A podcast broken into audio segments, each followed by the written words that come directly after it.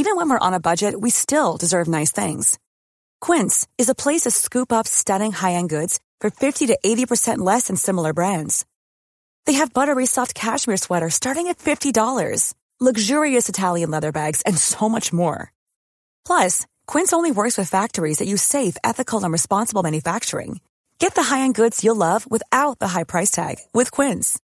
Go to quince.com slash style for free shipping and 365-day returns. The Opinion Line on Cork's 96 FM. I want to go first to Dr. Mary Favier, a member of NPHET, of course, talk to a few things in the news this morning with regard to, to NPHET. Uh, among them, that they are discussing mandatory vaccinations. But before I get to that, Mary, the. Um, you, you said that it's maybe time now to start thinking about lifting the restrictions under which we're currently living. Good morning to you. Good morning. Did you say that? Is that what you believe that we should actually start lifting some of the restrictions? I, I, what I said was in the context of of the broadest Omicron surge, we are going to have to give it thought, as we always do. And the the point is, we are still in a really large surge yeah. of Omicron, and as general practitioners, we really see that. But it is proving to be a milder illness. And now the the earlier figures were all are in the in the age 19 to 24. Last week we were starting to see it get into the eh, older age groups, which is a little bit of a concern. That's to be expected with the the Christmas mixing, and we have to yet see how that plays out. But so far, while there's a rise in hospital admissions, it's not proven to go through to the ICU departments mm. and, and the need for ventilation and things like that. So while huge figures, not, you know, not so concerning. And inevitably, when, when you've got restrictions, it's quite easy to drive into restrictions. It's, it's much harder to reverse out of them. Yeah. So we will have to give thought about how to do that. And there's, there's real challenges in that because it's so important that we protect our health system. We don't know what's coming down the track. We could have another difficult variant, but we can start to see how disruptive it is to society to have these restrictions. Mm. And so there's there's another week or ten days to make those sort of decisions when we've all the facts and figures in. Yeah. What what seems encouraging, Mary, I think personally from following this anyway in detail is like we, we know now now that the testing system, the PCR testing system is pretty much overwhelmed. So it's it's it, it can't take any more. So if we have twenty thousand cases uh, confirmed per day or infections confirmed per day. We may take it as a given that there's many more out in the community that we don't know about.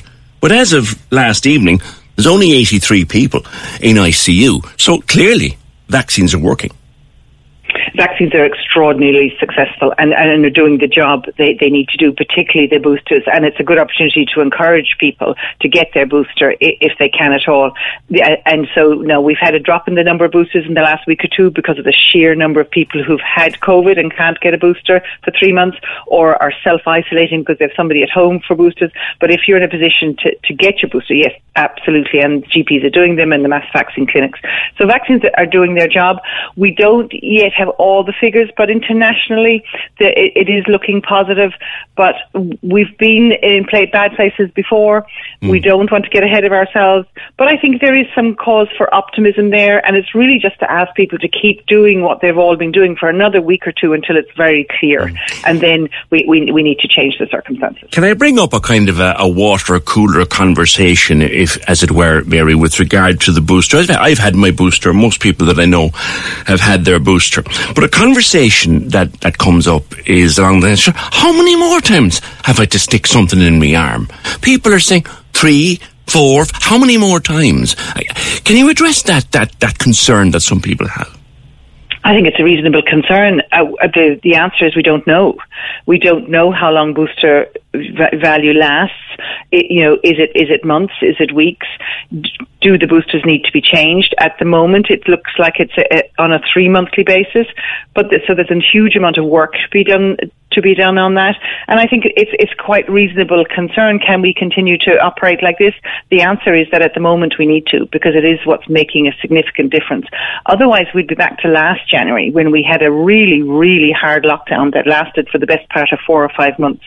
So I think we need to to be happy that it, the vaccines are working, but there isn't an answer yet of, of to how often.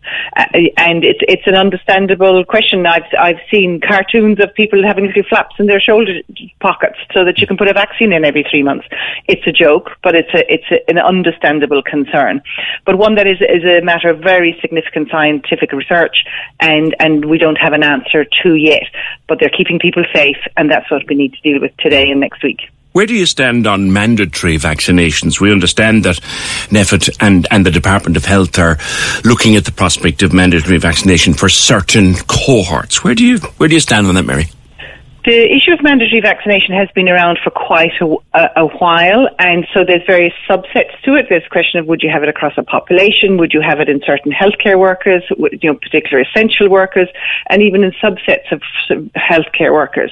And so there's there's a balance in it. I think, as a general principle, mandatory vaccination should be approached with absolute caution, particularly on a societal basis. We've run really done so well when getting everybody to do it because they've been encouraged, they've got good information, they believe in the process, they're being seen to work, and I don't see any reason why that should change. And and I, I don't think there's any energy to change that. Mm. It's a little different then when you get into the healthcare worker uh, area and people in vulnerable groups. That should our healthcare workers be, be vaccinated and it, you know and that be insisted upon before employment or during employment, and should they be redeployed if they're not vaccinated? And some services have looked at that, and that would be an interesting societal debate. What do we think in, in those circumstances? Because there's the individual rights of the person to, to the privacy of their information with that they're not vaccinated. There's their individual your, your right to self-determine that they don't have to have a vaccination. But then there's the societal rights of if you're a vulnerable person in a hospital or a clinical setting that you will be kept safe there. And and I'm sure your your read your listeners will have a, a, a variety of opinions on mm. that. So I think it's always it's it's a it's a balance. It's an issue of proportionality. There are ethical issues in it, and it's one to be discussed, I think, by us all, rather than particularly decided mm. in advance. You could argue, in a way, that the EU is bringing in a sort of mandatory vaccination itself, because after the first of February, you'll need your booster to travel internationally. Yes, so the, the, the COVID passports are changing on the 1st of February, and so the basic one and two vaccine shots are no longer going to be accepted. You will have to have your, your booster shot to, to be able to travel and to be able to use services. And they're all being updated, you know, uh, last week and this week, and, you know, people will see that they're, they're getting their emails and letters about updating of the vaccines, the booster vaccines, which is very welcome. Yes, so effectively there are some restrictions, uh, but we're, you know, they're not including people's right to employment or how they express that right. Mm-hmm. So that that's a, a, substantial discussion to take place. And again, it's always a question of proportionality. It depends on how significant the illness is, how common it is in the in society. So you could see that has even changed in the last number of weeks. If Omicron isn't as severe um, or, it passes through the surge, do we need to have a mandatory vaccination? But if it was incredibly severe and there was a huge amount of it, perhaps we do. And they're the debates that need to take place. Lastly, some of the newspapers over the weekend and again this morning would indicate that NPHET isn't always the, the unified body we think it is and that there may be, even be some rows in that room. Is that true? I, I don't think it's ever a unified body in that sense, and I don't think it should be. I think there's always robust discussion. There's there's a lot of, of contributions from all types of you know experts on the group of, of every shape and hue, and and variations um, are always going to be there. So there's there's always people arguing for more restrictions. There's argue people uh, people arguing for less. But the most important thing in NPHET is that a consensus comes out. Every voice is heard, and then there's a consensus across the group. Do, do you vote? If no, something, no, no, we really, you know, I, voting is avoided if at all possible. We mm. really just keep talking until decisions can be come to by okay. consensus, and sometimes that takes hours, but we get there. Okay, Listen, pleasure to have you on the opinion line again, uh, Dr. Mary Favier, Cork GP, and of course member of the National Public Health Emergency Team. Thanks, Mary. Eighteen fifty seven one five nine nine six. Just following, I did it again. The first time this week, I promise. Oh eight one eight ninety six ninety six ninety six. It'll go into muscle memory eventually. I would written down all around me here. 0818 96 96 96 is the number. On the subject of mandatory vaccinations, what would you think? Should there be certain cohorts of workers, for example, that have to be vaccinated, fully vaccinated, including a booster, to be allowed to go about their daily work. I'm thinking in terms of healthcare workers, guides, soldiers, teachers, doctors, nurses, um, anyone basically dealing with vulnerable, dealing with the public, should they have to have a fully up to date vaccine program? Is there any way that you would consider mandatory vaccination as right or wrong? Um, your thoughts are welcome. I, I, don't have a view on this, to be quite honest with you. I don't don't have a view because I have all my shots, and it doesn't matter to me whether it's mandatory or not. I'll get it anyway. But let's see. Let me talk to Professor Liam Fanning, Professor of Immunovirology at UCC, on a few more of the ongoing issues. And I'll start with that one, Liam, because I think Italy has brought in mandatory vaccination for everybody over 50, and other countries may be looking that way too. Is there a possibility, or how would you feel about it here? Good morning. Good morning, PJ. I suppose what you've got to look at is what are people trying to achieve by mandatory vaccination is the question, right? And uh, the Italians, by going with the over 50s, are trying to mitigate against uh, people in that age category who are more likely to end up with serious complications of COVID 19 infection impacting on the health service. And we know, you know, Italy and Bergamo and the tragedy that that was yeah. in 2020. And, um, you know, we have had our own difficulties here with, we'll say, January 2020 as well, and the, the uh, number of deaths that we had in Ireland when we didn't have a vaccine. And now that we have a vaccine, you know, we kind of might f- forget the kind of unseen benefit of the vaccine is the, those many thousands of individuals who didn't end up in hospital and those many probably hundreds or maybe, you know, maybe even thousands of individuals who didn't meet their demise because they were vaccinated, you know, so that's the, you know, so it's what you're about trying to prevent really with a discussion around mandatory vaccinations. And the other side of it is then, you know, we have about 5% of the population unvaccinated occupying nearly 50% of the ICU beds. Yeah. So they're the kind of, you know, things that you look at. Uh, and also, I suppose, we're very much aware now the economic impact of Omicron and close contact, uh, the kind of the ripple effect of that and, you know, give you an example, like if the childcare sector goes down, well, then many other bricks will tumble and, uh, you know, there'll be a lot of stuff that will be in trouble for the next couple of weeks. If, if, uh, the childcare sector goes down, that's a slightly different argument. Back to your point, I do think there's a place for mandatory vaccination for particular groups. Mm.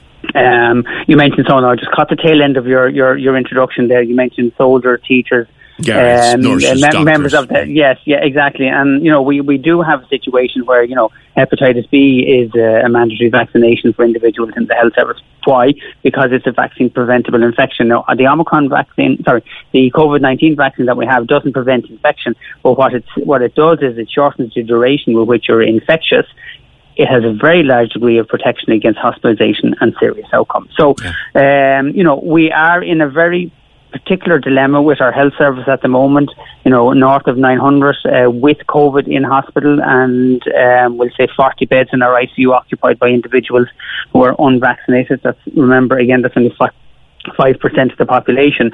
So I do think there's a there's a need for a, a very robust discussion as to the merits, the ethics, the legality of making it mandatory, mm. um, a across the population, and b then within particular kind of employment groups or uh, those volunteers that might be dealing with uh, very vulnerable individuals who would have a serious complication maybe if they uh, came across COVID-19.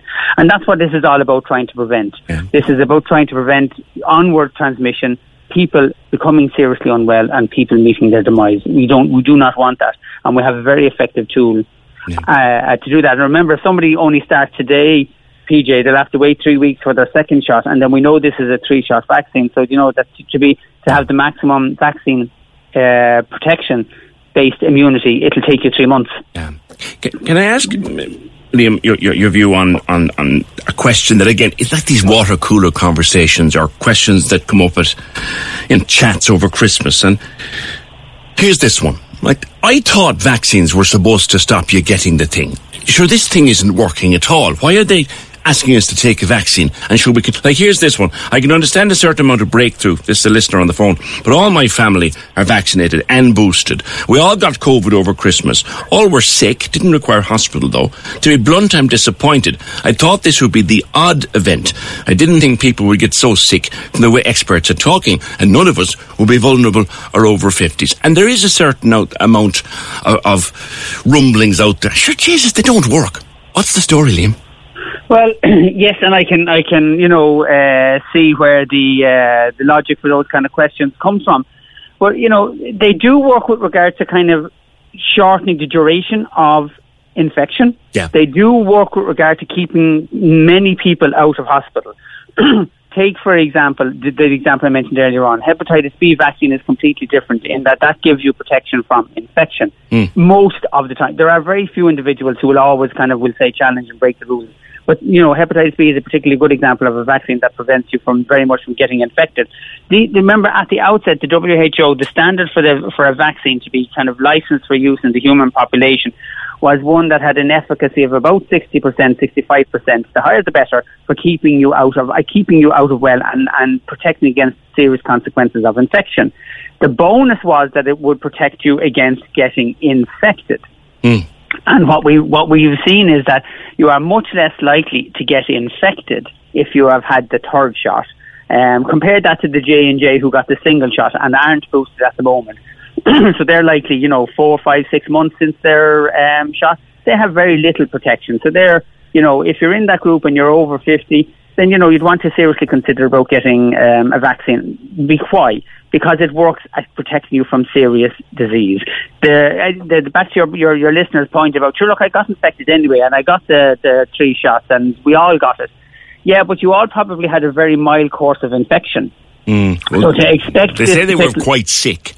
Um, you know, a lot of people, Liam, I think one, some of the observations that I'm seeing is that for someone who's fully vaccinated and in reasonable health, it is a very bad cold or a mild flu that you.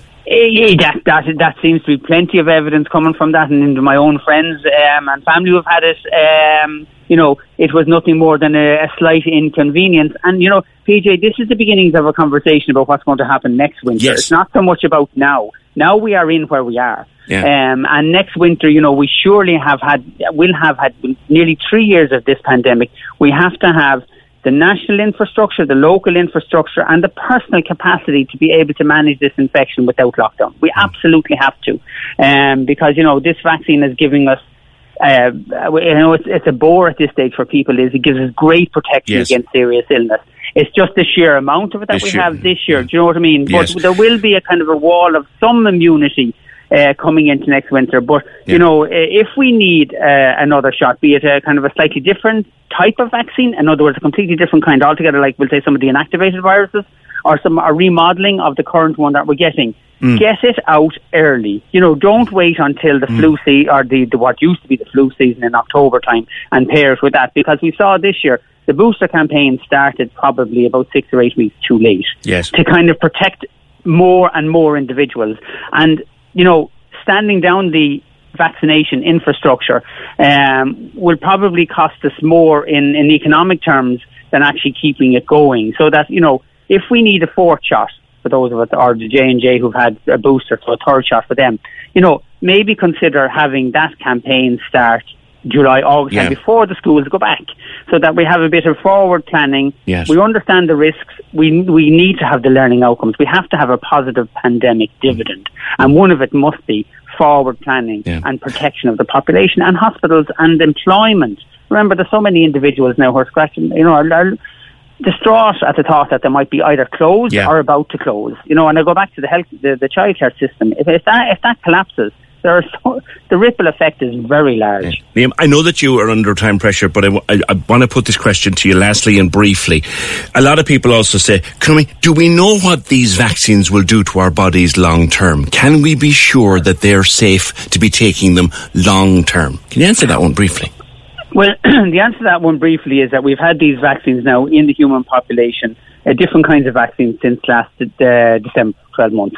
Um, and there have been over nearly 9 billion vaccines given at this stage. So it's, it's, I know it's a short window in terms of kind of, you know, we'll say, okay, well, you know, we don't have 10 years data, we have two years data. And there are no long-term signals currently. That doesn't mean that there won't be because the EMA, the CDC, all the global national or global and national organizations are keeping an ongoing watching brief for any signals whatsoever and you can be assured that the EMA will not be slow in kind of responding and if there is a flag alerting the population to the flag but at the moment these vaccines with the known caveats associated with them which we're all told when we get the vaccine um, are, are safe Okay, listen, Liam, I'll, I'll leave you go because I know you've got other commitments this morning. Thanks for being with us and so generous as always with your time. That's Professor Liam Fanning, Professor of Immunovirology at UCC. Cork's 96 FM. Saving money on exterior wall lights. Now at Menards. Find your style with Patriot Lighting. Exterior lights enhance the look of your home. Choose from over 50 options from Patriot Lighting. Now through May 19th, get $10 instant savings on a single qualifying purchase of $100 or more on in stock outdoor wall lights. Check out our entire selection of outdoor lights and see the rest of our deals happening now on Menards.com. Save big money at Menards. When you drive a vehicle so reliable it's backed by a 10 year, 100,000 mile limited warranty, you stop thinking about what you can't do and start doing what you never thought possible. Visit your local Kia dealer today to see what you're capable of in a vehicle that inspires confidence around every corner. Kia, movement that inspires. Call 800 333 4KIA for details. Always drive safely. Limited inventory available. Warranties include 10 year 100,000 mile powertrain and 5 year 60,000 mile basic. Warranties are limited. See retailer for details.